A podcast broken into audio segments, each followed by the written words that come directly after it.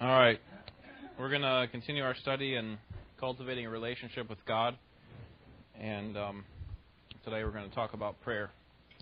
Have you ever seen someone famous in person?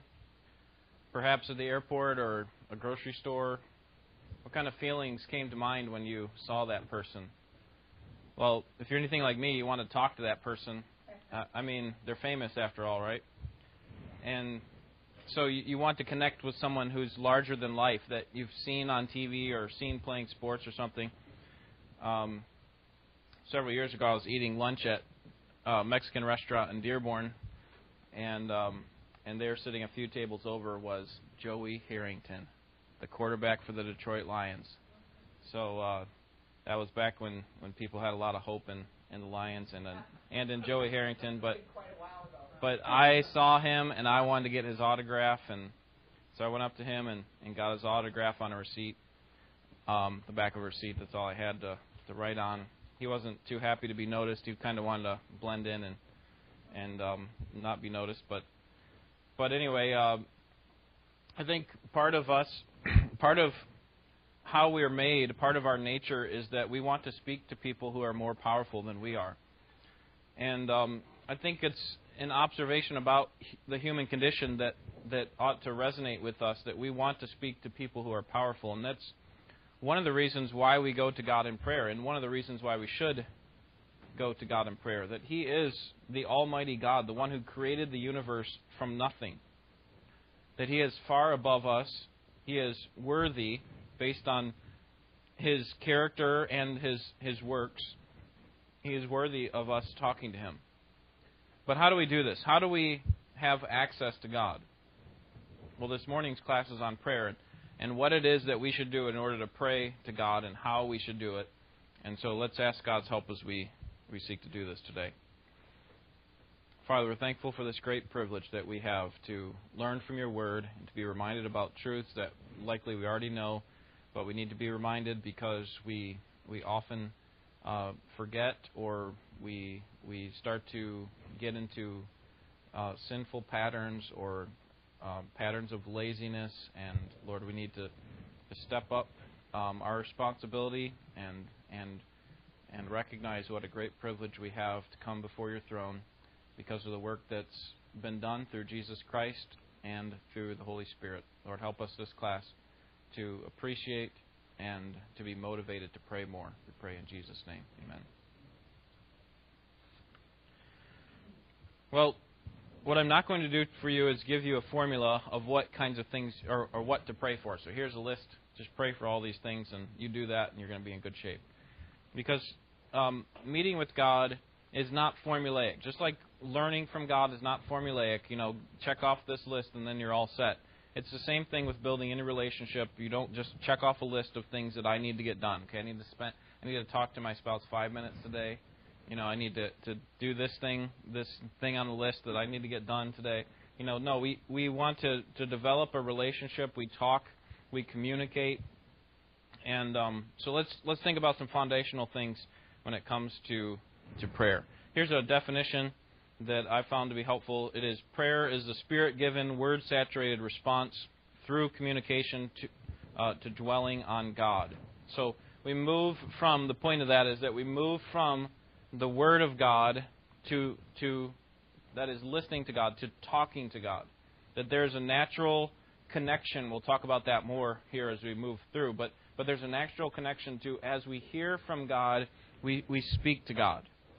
And um, so, very simply, prayer is speaking to God, it's, it's communicating with God. Um, it's, it's not doing acts of service in the church. It's not doing acts of service outside of the church. Those can be helpful things, but those are not praying. Praying is something where we come to God and we talk to Him.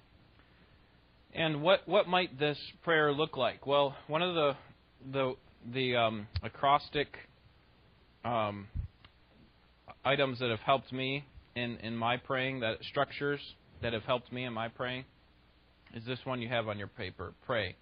P stands for praise. So we should go to God praising Him, right? Psalm 100, verse 4 says, Enter into His gates with thanksgiving and into His courts with with praise. We ought to come to God praising Him for who He is, just like we would expect. If we were to go before a king, we wouldn't come and just start spilling out all of our complaints. We start with, with praise and, and honor. This is the God of the universe, after all, that we're speaking to. Secondly, repent. Repent. Psalm 32:5 says, I will confess my transgressions to the Lord. Praise, repent, and then ask.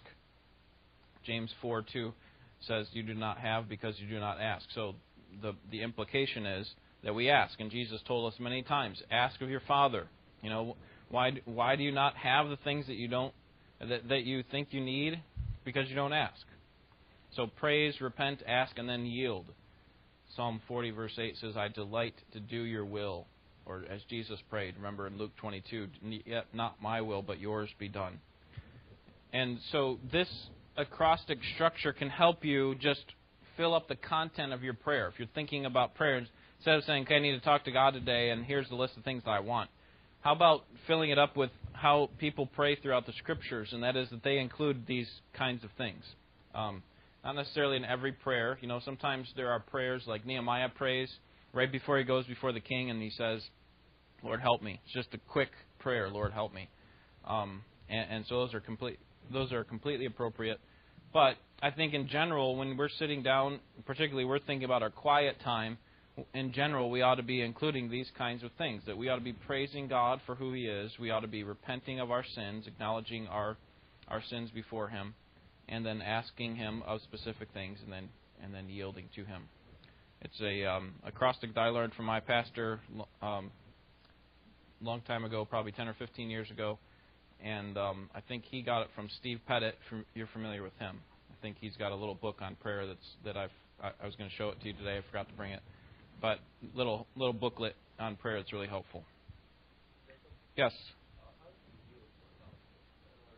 Yield is is God. Here is what you're calling me to do. In other words, we're coming from what we see in the scriptures, and we're saying this is what you're calling me to do. Now, God, I yield myself to you in the sense that I'm I'm willing to obey that. So it's basically just speaking to God about what I've seen that I need to do in the scriptures.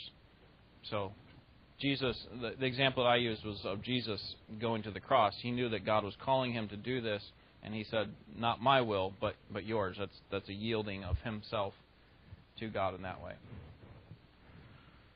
All right, so here, a Trinitarian framework just means we need to think about prayer in terms of the great the great resource that we have and in the fact that God in three persons is is fully interacting with us as we speak to him in prayer. And and this should not be surprising to us because it's part of God's attribute to be a relational communi- communicative God. Relational, that's your blank there. Communicative God. Communicating God this is part of who God is, right? Do you realize that, that God didn't need you? Uh, he didn't need you in order to, to build a relationship. You know, you know, he's kind of had this emptiness in him, this empty hole in his heart, and so he had to create humans in order to, to have some some people that could relate to him. No, God re- related with in the Godhead eternally before anything was created, right? That there was Father, Son, and Holy Spirit. This is what Jesus said in John 17:24. He says, "Father, as he's praying, I desire that they also, believers, whom you have given me, be with me where I am, so that they may see my glory which you have given me, for you loved me before the foundation of the world." Jesus is saying that before any creation was was in existence, that there was a loving, communicative relationship between God the Father, God the Son, and God the Holy Spirit. And there was this perfect unity among them. And so, so what we need to recognize is that God is not doing this because he's trying to fill a hole in himself. However, he has provided a way for us to to come and speak to him, which is amazing because he made us in his image, Genesis 1. But then we turned from him we, we turned our backs on him because of our sin. We didn't want his leadership. We didn't want his relationship. And yet, God still provided a way for us to, to come and speak to him. And so, this relational God that we have wants to speak. He wants to speak. He wants to hear from his people. And um, so the source, the source of all prayer. Let's see, do I have that on there? Oh, that's that's way down there. I think I've got some of these mixed up here on your handout. So I'll try to. Yeah. The source of all prayer is the the fatherhood of God. Yeah, I, I do have them mixed up. Sorry about that.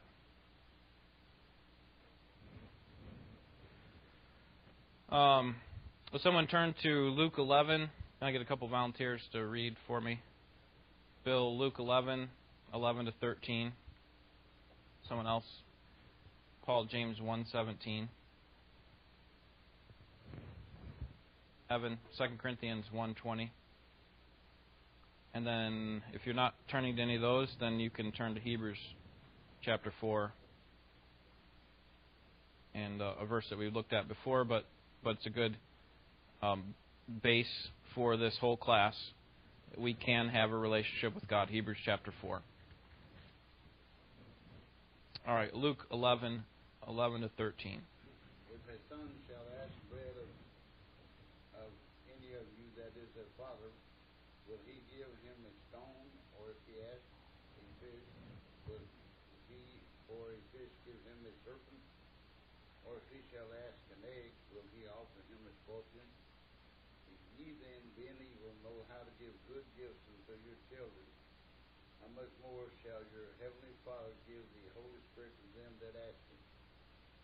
All right. So here, what we want to see is that, or what we should see, I should say, is that that God is the source of our prayer. That that that He is the so- source of all the good things that come to us. He's a loving Father who gives us good gifts when we ask Him, just like a, a father would do to his son. He's not going to give him something that's going to harm him.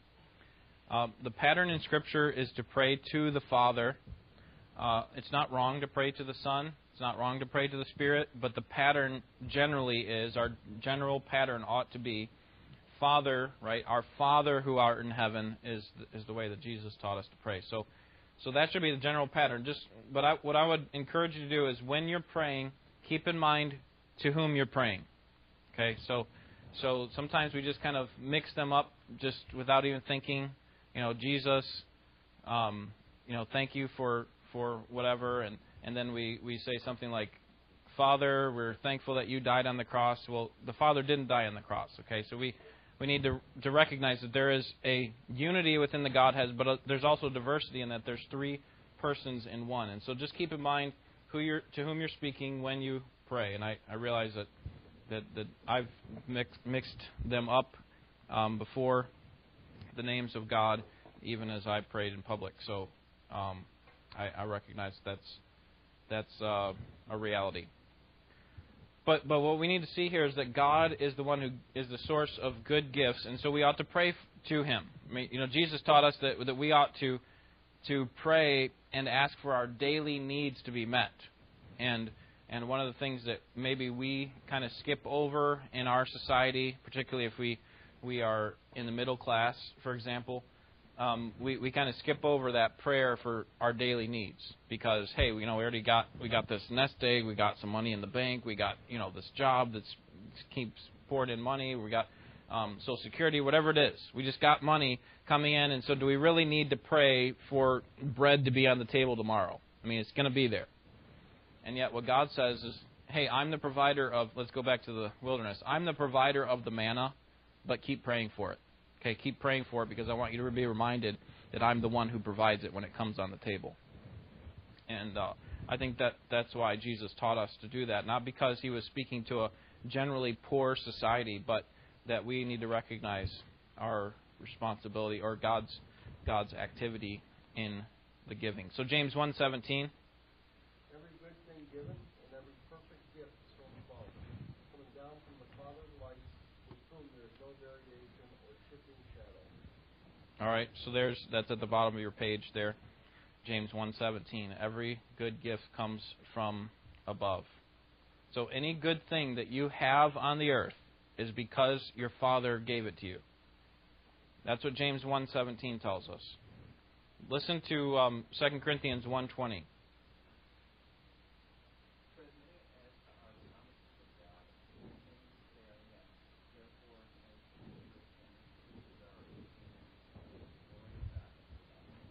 All right, so the promises of God, that through Him, that's talking about Jesus, they are yes. That is, that they actually come to fruition through Jesus Christ. Here you have God working through His Son to accomplish what He wants. He's giving to us His Son. So the source of all things is God, but as Evan just read, it's through Jesus Christ that all these things become yes, that all the promises come to fruition, come to fulfillment. It's through Jesus. And so that's the next thing we need to see that the reason um, that we can have confidence in prayer, the basis of all of our prayer, is the sonship of Jesus, that Jesus Christ is the Son of God through whom God works. That is, we can't come to God in prayer outside of our faith in Christ. And so your first blank there is Jesus is our high priest. Jesus is our high priest. So, on what basis? We, we said, you know, we were created, but we turned from God. We were lost. We were enemies of God. We were dead in our trespasses and sins. And so, on what basis can we now come to God and say, God, I'm offering this, this praise to you, but I'm also asking these things of you? On what basis can we do that? And the answer is found in the person of Jesus Christ. And, and, and He is our mediator, the Son of God, and He is the basis for our prayer. Look at Hebrews 4 14 to 16 again. Therefore, since we have a great high priest who has passed through the heavens, Jesus, the Son of God, let us hold fast our confession, for we do not have a high priest who cannot sympathize with our weaknesses, but one who has been tempted in all things as we are, yet without sin. Therefore, let us draw near with confidence to the throne of grace, so that we may receive mercy and find grace to help in time of need. Well, when are we in need? At what times in our, li- eh, our lives are we in need? Well, we sang a good song last week that, that I think about often. It is, I need thee every hour, most gracious Lord. No tender voice like thine can peace afford. I need thee, oh, I need thee. Every hour I need thee. Oh, bless me now, my Savior. I come to thee. We need God every hour, and so this is how we ought to be. It really should be part of our, our relationship that God is with us all the time, and so we can be praying to Him, as uh, Paul tells us to pray without stopping. Um, next, the acceptance that Jesus has with the Father is the acceptance we now have in Him. The acceptance that Jesus has with the Father is the acceptance we now have with Him. Turn over to 2 Corinthians 5. And this is a song that, or this is a verse that is the basis for a song that we'll sing in the morning service His Robes for Mine. Because Jesus here takes upon Himself sin even though he didn't know sin in the sense that he committed any. Notice uh, verse 21. He, God, made him, Jesus, who knew no sin, to be sin on our behalf so that we might become the righteousness of God in him. When Chris Anderson wrote that song, he, he was thinking about this verse and the idea that, that Christ took upon himself our robe.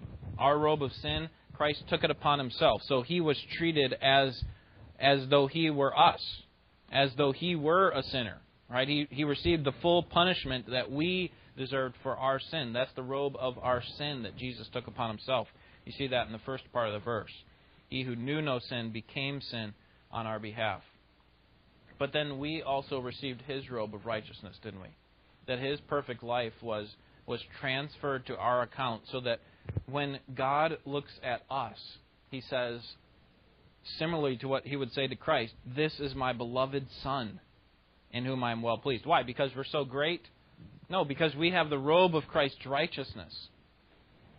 And so the song goes, He as though I, uh, accursed and left alone, I as though He embraced and welcomed home. We'll sing that in the morning service. But this is the basis from which it comes. And this ought to affect us as we think about the, this idea that we can go to God and it's on the basis of Jesus Christ. And then, thirdly, if God hears the prayers of Jesus, He will also hear our prayers through Jesus. If he hears the prayers of Jesus, he will also hear our prayers through Jesus. One of the great encouragements, blessings of being a believer is that Jesus is constantly praying for you. He is interceding on your behalf, Romans 8:34. That he is constantly interceding in, at the throne of grace and, and offering to you, uh, offering on your behalf prayers to the Father. And so, what we are expected to do is, um, see, turn over to John 14:13. We'll see this verse. John 14:13 because sometimes we might get confused about what it means to finish with this little tagline at the end. In Jesus' name, amen. Okay, what does it mean to pray in Jesus' name? Well, here Jesus Jesus is um, speaking, and he says to his disciples in verse 13, "Whatever you ask in my name, that will I do, so that the Father may be glorified in the Son." So some believer didn't just come across this verse a long time ago and say, okay, so we need to ask it in His name, so let's add Jesus' name to the end of our, our prayers. That's not what's going on. Instead, I think believers a long time ago understood that what Jesus was saying is, is not, you know, add this magic tagline to the end, but instead, when we pray in Jesus' name, we pray, God, we believe this prayer to be in keeping with Jesus' purposes and with Jesus' will with what Jesus has died for. That's what it means to pray in the name of Jesus. A pray in, in a way that would be in keeping with the character and the purposes of Jesus. And so that's what we're doing. We, we don't pray for things like, God, give me an opportunity for temptation. Give me an opportunity to be led into temptation. And then we finish by saying, in Jesus' name, amen, and God provides it. That's, that's blasphemy, right? That has nothing to do with Jesus' purposes. We pray for things that are in keeping with Jesus' name, and that's why we finish by saying, um, Lord, we believe this to be in keeping, effectively, with your reputation and with your desires. All right, any questions on the Father or the Son? So the basis or the, the source of all prayer is the Father, and the basis of all prayer is the Son. Bill. Uh, would I be out of line to say that we pray for the Father always through Christ the Son? No, he would not be out of line to say that. Yep. All, all of our prayers are to the Father through the Son. But but again, um, I would say that it's not inappropriate to pray for to the Son, um, and we would pray on the basis of the relationship that we have with with the Son. But but generally speaking, we're speaking to the Father. Yeah. All right. So this third member of the Trinity, the Holy Spirit, is the one who enables us to pray. To pray, He's the one who enables us to pray. So let's, um, well, let's see. We're here in John 16, so it'd be good to look that one, that one up first. First way that the Holy Spirit empowers us to pray is by drawing us to saving faith in Christ. Look at chapter 16, verse 7. Saving faith in Christ. I tell you the truth. It is to your advantage that I go away, for if I do not go away, Jesus says to the disciples, the Helper, Holy Spirit, will not come to you, but if I go, I will send him to you. And when he comes, he will convict the world concerning sin, righteousness, and judgment. Concerning sin, because they do not believe me. And concerning righteousness, because I go to the Father and you no longer see me. And concerning judgment, because the ruler of this world has been judged. So, the Holy Spirit empowers us to pray first by reconciling us to God. We cannot come to God and pray to God with any expectation of Him hearing or responding. Right? God doesn't hear the prayers of the wicked, does He? Not that He can't hear or He's deaf in some way. No, it's, it's that He doesn't listen to them and respond to them. Right? What God responds to are those who are His children, and and we need to be brought into that new relationship. And this is what the Holy Spirit does for us. And obviously that's through Christ as well, and that's sourced in God. But but the point is that the Holy Spirit, right? John 3, 5, and 6 uh, tell us that unless we are born of water and the Spirit, we cannot enter the kingdom of God. That which is born of the flesh is flesh, and that which is born of the Spirit is spirit. turn over to Romans chapter 8. Romans chapter 8. The second way that the Holy Spirit empowers us to pray is by assuring us of our adoption. He assures us of our adoption. The Holy Spirit in Ephesians is called the down payment, the pledge of our inheritance. So, do you want to know that you are in Christ? Do you want to know that you're going to receive the rewards in the end? Then, then, then, uh, then God has provided a way for you to know that, and that is through the Holy Spirit. He is that pledge. Notice chapter 8, verse 16. Someone read that verse for us. Romans 8, 16.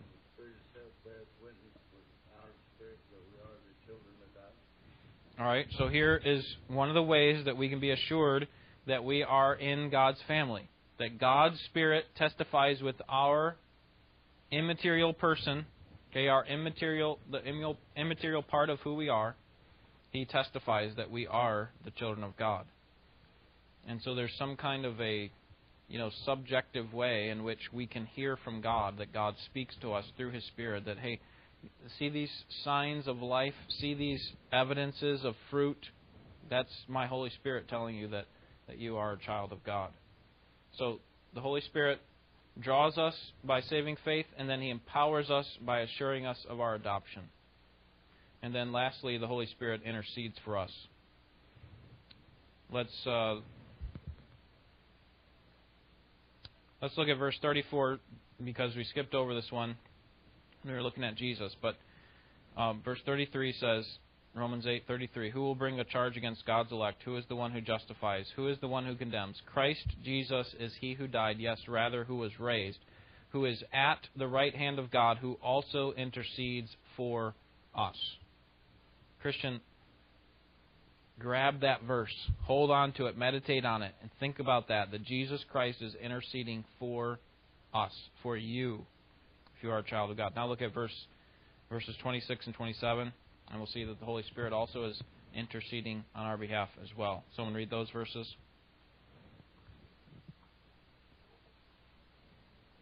The same way the Spirit also helps our weakness. For we do not know how to pray as we should, but the Spirit Himself intercedes for us with groanings too deep for words. And He who searches the heart knows what the mind of the Spirit is all right, another great verse to to reflect on. The Spirit Himself intercedes for us with groanings too deep for words. He knows. Uh, when when we were studying through this passage, we saw that that the Holy Spirit is a great interceder because He knows the mind of God, and He knows the mind of man. He knows the mind of you, His child, God's child, and so what better person that can know your heart and know what God desires and know how to pray for you? And that's what the Holy Spirit, that's what Jesus does on your behalf. And so he is the the enabler of our prayer so that when we don't have words, you know, sometimes we just pray like God, I don't even know how to pray for this situation. I'm so perplexed about what's going on. The Holy Spirit um, knows how to pray for us. Jesus knows how to pray for us. And so he enables us in that way. And so we can take great courage in the fact that we have access to God the Father through the mediation of the Son and through the enabling of the Holy Spirit, who draws us to faith, assures us of our salvation, and prays when we don't know how to pray. All right. Any questions on on going to God in prayer? that's kind of the theological foundation for for this uh, session here. Now we want to move a little bit more into the practical.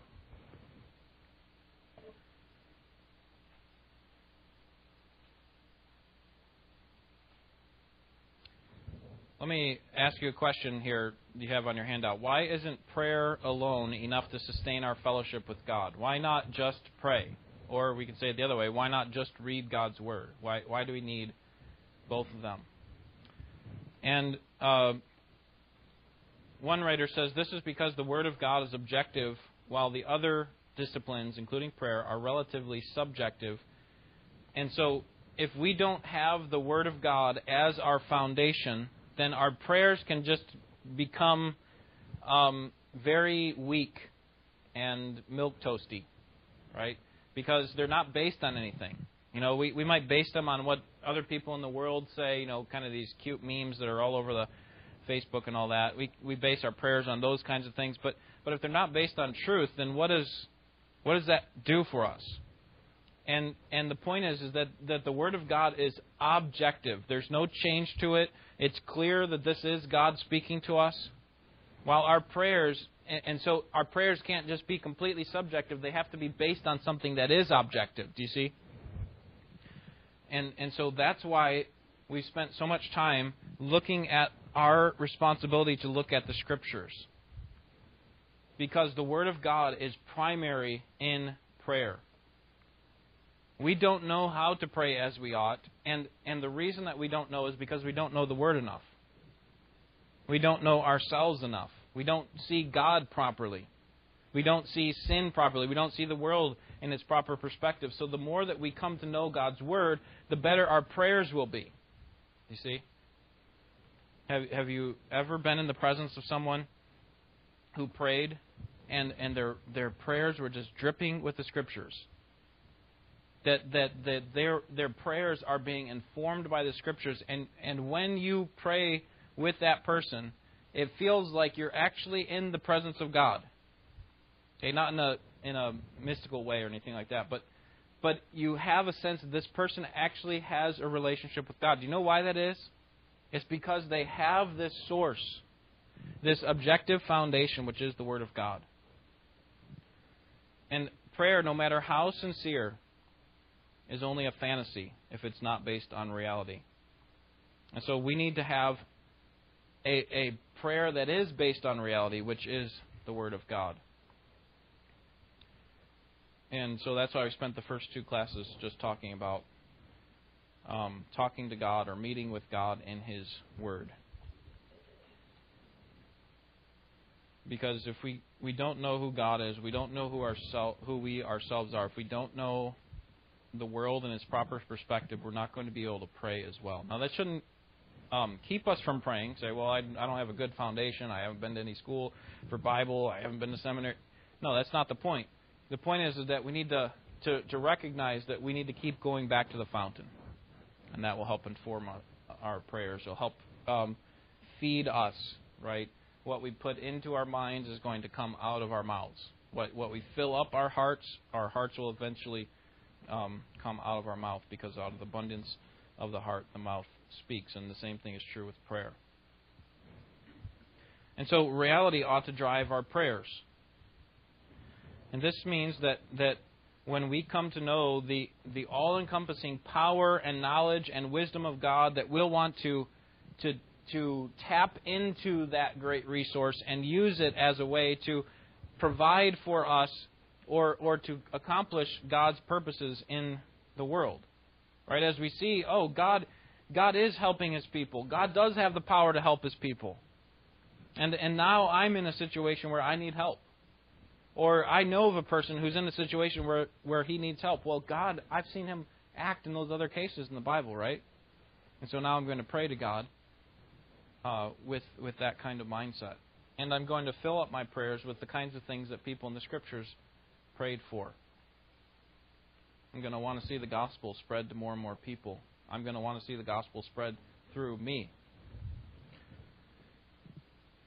So in other words, we can't talk to God unless God first has talked to us. Okay? Now, in, in the biggest sense, that has to be true, right? We, we can't come to God apart from God first speaking. And, and He has spoken in His Word, right? He's given us the gospel. So, so we can't come to God. But I think even in a, in a more immediate sense, we can't come to God properly unless God has first spoken to us.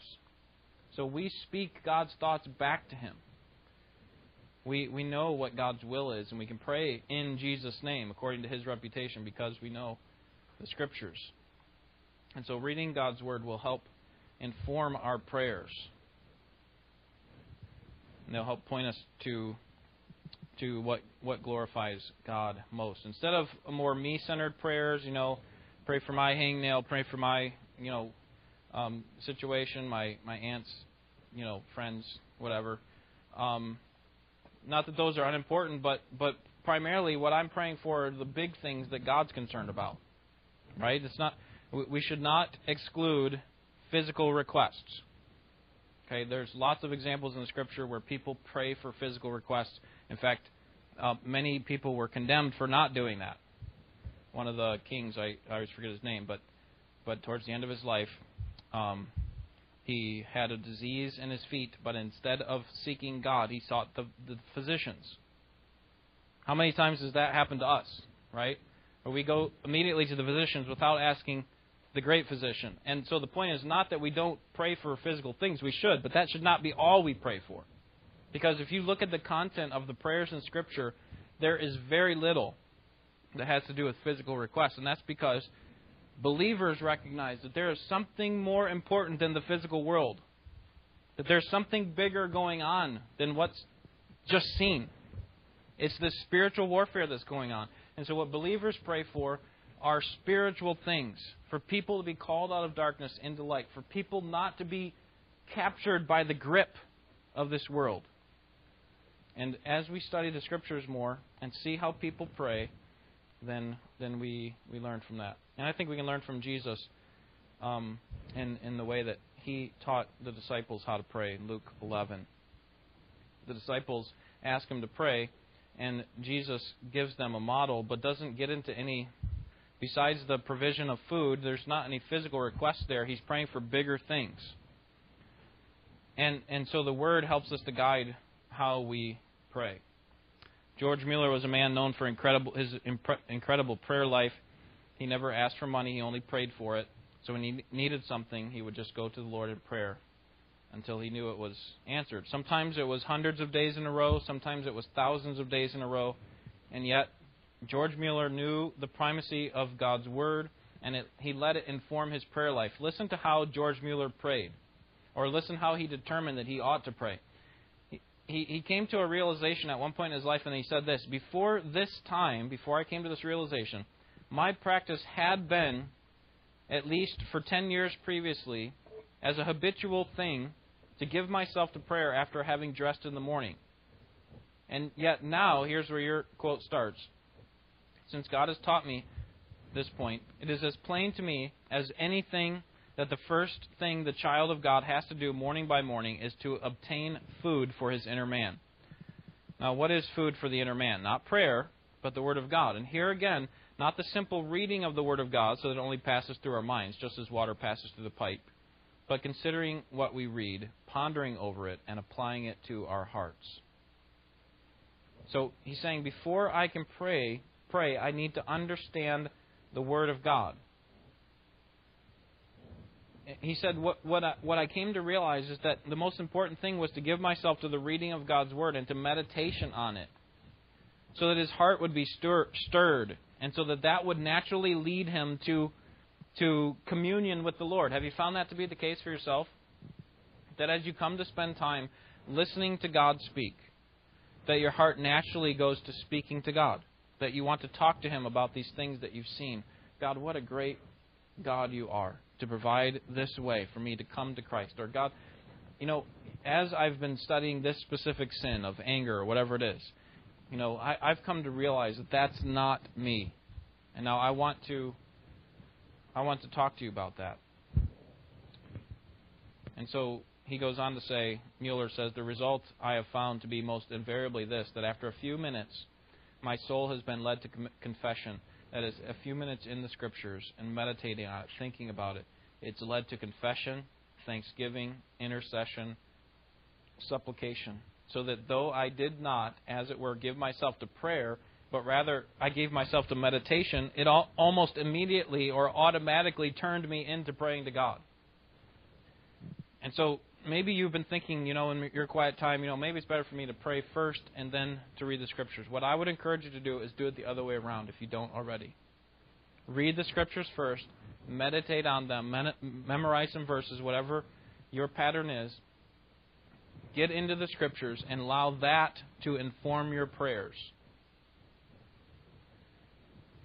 And and um, that will actually help fuel your prayers. And, th- and that's one of the great ways to pray Scripture. You know, sometimes we wonder how some people can pray for so long. You know, pray for a whole hour. Are you kidding me? Two hours, three hours. Some of these Puritans, you, I mean, I mean, you serious? How could they possibly do this? And and part of the reason is because we have become, I think, in some ways, task oriented. That we have a checklist of things we want to get done in our prayers. So we have some people that we want to pray for, and we get through those, and then we're like, I don't really have anything else to say. But if we allow the Scriptures to be the springboard from which we pray, then actually we'll be able to fill up our Scriptures not only with thoughts of what we've just looked at, but actually words from what we've just looked at. So let me give you an example. Turn to Philippians chapter 1. Philippians chapter 1. One of the great ways to pray is just by studying the prayers of Scripture and then praying the, words of Scripture back to God. Not not in a formulaic formulaic way or in a uh, vainless repetition type of way, but but um, but in a way that informs our thinking. And a good book to help you on this is is Don Carson's book um, that I recommended a couple months ago, which was um, a call to spiritual reformation. He basically just goes through the prayers of Paul and studies them and helps you uh, unpack some of what's there. Here's one of the prayers of Paul in in chapter 1, Philippians verse 9. And this I pray that your love may abound still more and more in real knowledge and all discernment, so that you may approve the things that are excellent in order to be sincere and blameless until the day of Christ, having been filled with the fruit of righteousness which comes through Jesus Christ to the glory and praise of God. So, how is it that Paul prays here? What is he praying for? We could just look at this text quickly and see he's praying for the love of believers to grow more and more. And, and there's a reason for that in verse 10 so that they may approve all things, that they'll be found blameless on the day of Christ, so that they'll be able to produce fruit, verse 11, or God will produce fruit through them. So here's something to pray for the people on your list for that day. God, would you help this person to grow in the love of you and, and, and, and in their love for one another, their love may abound still more and more in real knowledge and discernment, so they would grow in their knowledge and love for your word. Would you cause them to do that so that in the final day that they will be found spotless on the day of Christ? So, do you see how you can just pray back uh, Scripture right back to God? Use your morning time of of of um, quiet time with God to pray for others. And so I have several passages like this, just small passages, maybe three to five verses of prayers of Paul or other uh, believers throughout the Scriptures, and I have one for each day. So, for example, one day I use Colossians 1 9, which just says that, that the believers would grow in the knowledge, all knowledge and spiritual understanding. And so, for the people on my list that day, I pray for that. I pray that they will grow in all knowledge and spiritual understanding. And and when I finish praying, I can say what you can say, which is, I pray this in keeping with Jesus' name, in keeping with Jesus' reputation. I know that this is something that Jesus wants because it's in your word, God. You know, there's there's um, something very weak about generic prayers. God bless the missionaries. I mean, there's not much thought that's given to that. Sometimes we say that without even thinking. Because we wouldn't know if God ever answered that, right? God bless the missionaries. Well, which missionaries? Right? And what does it mean to bless them? And we kind of just, well, we'll leave it to God. He knows. But but one of the great benefits and joys of praying specifically is that you can see God answer specifically. And so it's not wrong to pray generically. I mean, Jesus, in his prayer that he gave to the disciples, right, was, Our Father who is in heaven, hallowed be your name. Your kingdom come. That's pretty big. And your will be done on earth as it is in heaven. And, and keep us from temptation. You know, some of these are uh, pretty generic requests. So it's not wrong to do that, but we just need to keep in mind that if all of our prayers are, are I think, generic, then we, we shouldn't be surprised when when we're not too excited when God answers them because we may never know. So, practically, uh, don't rely on your emotions. Okay, so when you're praying, you might think, well, you know, it doesn't feel like this is doing anything. Well, on what basis are you coming to God in prayer? Well, on what basis can you pray to God? And the answer is you've prayed to God because God has spoken to you. He's told you that you've been able to pray. And you come through Jesus Christ because we have a great high priest, um, Jesus Christ, the Son of God. We must go boldly before the throne of grace. And so as we go, we, we need to, even when we don't feel like our prayers are getting past the ceiling, that, that God is actually hearing us because we are His children. So trust God's word. Don't rely on your emotions when you don't feel like your prayers are going anywhere. Secondly, don't forget to plan. There are lots of things that we're commanded to pray for. Um, you know, Paul says that you need to pray for all people. Um, he says we need to pray specifically for kings. We need to pray for you know other believers. We need to pray for our family. So one of the things that that I pray for every day, I pray for my family, and then I pray for several of you by name. I just take the church directory and I break it down into five days, and so every day I'm praying for uh, several of the members of this church. And I'm praying specifically for things that I've seen in the scriptures that morning. Okay, so maybe I'm not looking at a specific prayer, of Paul, but that does. I always have a, a prayer, Paul, that I that I can draw from to help inform my prayer. Um, I, in addition to that, I pray for two of our missionaries. So I, I pick two of our missionaries and just pray for them um, on a given day, so that throughout a week I'm praying for all of them. And then um, you know, I pray for other churches in this area. I pray for, um, I pray for extended family members, and a number of other things. But but those are the primary things, and I'm trying to inform all my prayers with what I've seen in the scriptures. So I don't know what kind of pattern you have, and I'm not saying mine is, you know, mine is the best pattern or anything, but but it's just an idea, and and it would help you if you planned. So make a plan just write it out. What is it that I need to be praying for? And and what kinds of things do I need to be praying about? And so as you go through the scriptures, that'll help. That'll help in that way. Any questions or comments?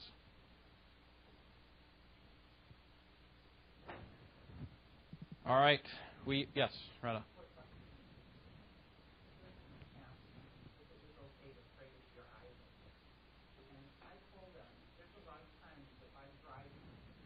Yeah, yeah, yeah, exactly. Please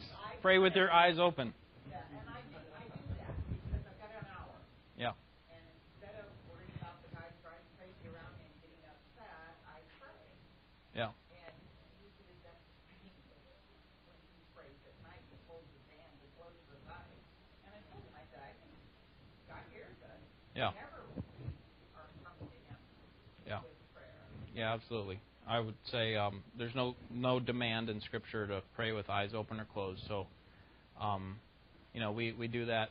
I mean, I I was told to do it all growing up when we were kids, and um, primarily it was just to keep from distraction. I found that it actually is less distracting when I do have my eyes closed. But um, you know, one of the pray, one of the ways that I pray is by just typing out my prayers to keep more focused. And so I'm doing that with my eyes open, you know. So but um, yeah. What's that? Yeah, yeah. So, but uh, yeah, there's no, there's nothing. I mean, we do that in our church just as habit, but there's nothing, you know, nothing unspiritual about a person looking around um, necessarily. Um, if if they're being distracted and not thinking about talking to God, then then that's the problem, you know. I find it the roadway way. Yeah, yeah. You know, people cutting in and out, and I, I, I get really angry when I see people doing that, and I'll say something like, there's an accident waiting to happen. You Yeah. if I'm praying, I see it, but I don't get angry about it. Yeah. Well, it's true. I think in a lot of areas of life, right? I mean, there's lots of diff- different conflicts that rise up around us, and and as we're praying to God, we are less likely to act out in sin. Good. Yeah. All right, let's pray. Father, thank you for this great privilege. Help us not to take it for granted or take it lightly. Um, help us to get better at it, to improve all the way until the day in which you call us home uh, or when Christ comes. We pray in Jesus' name. Amen.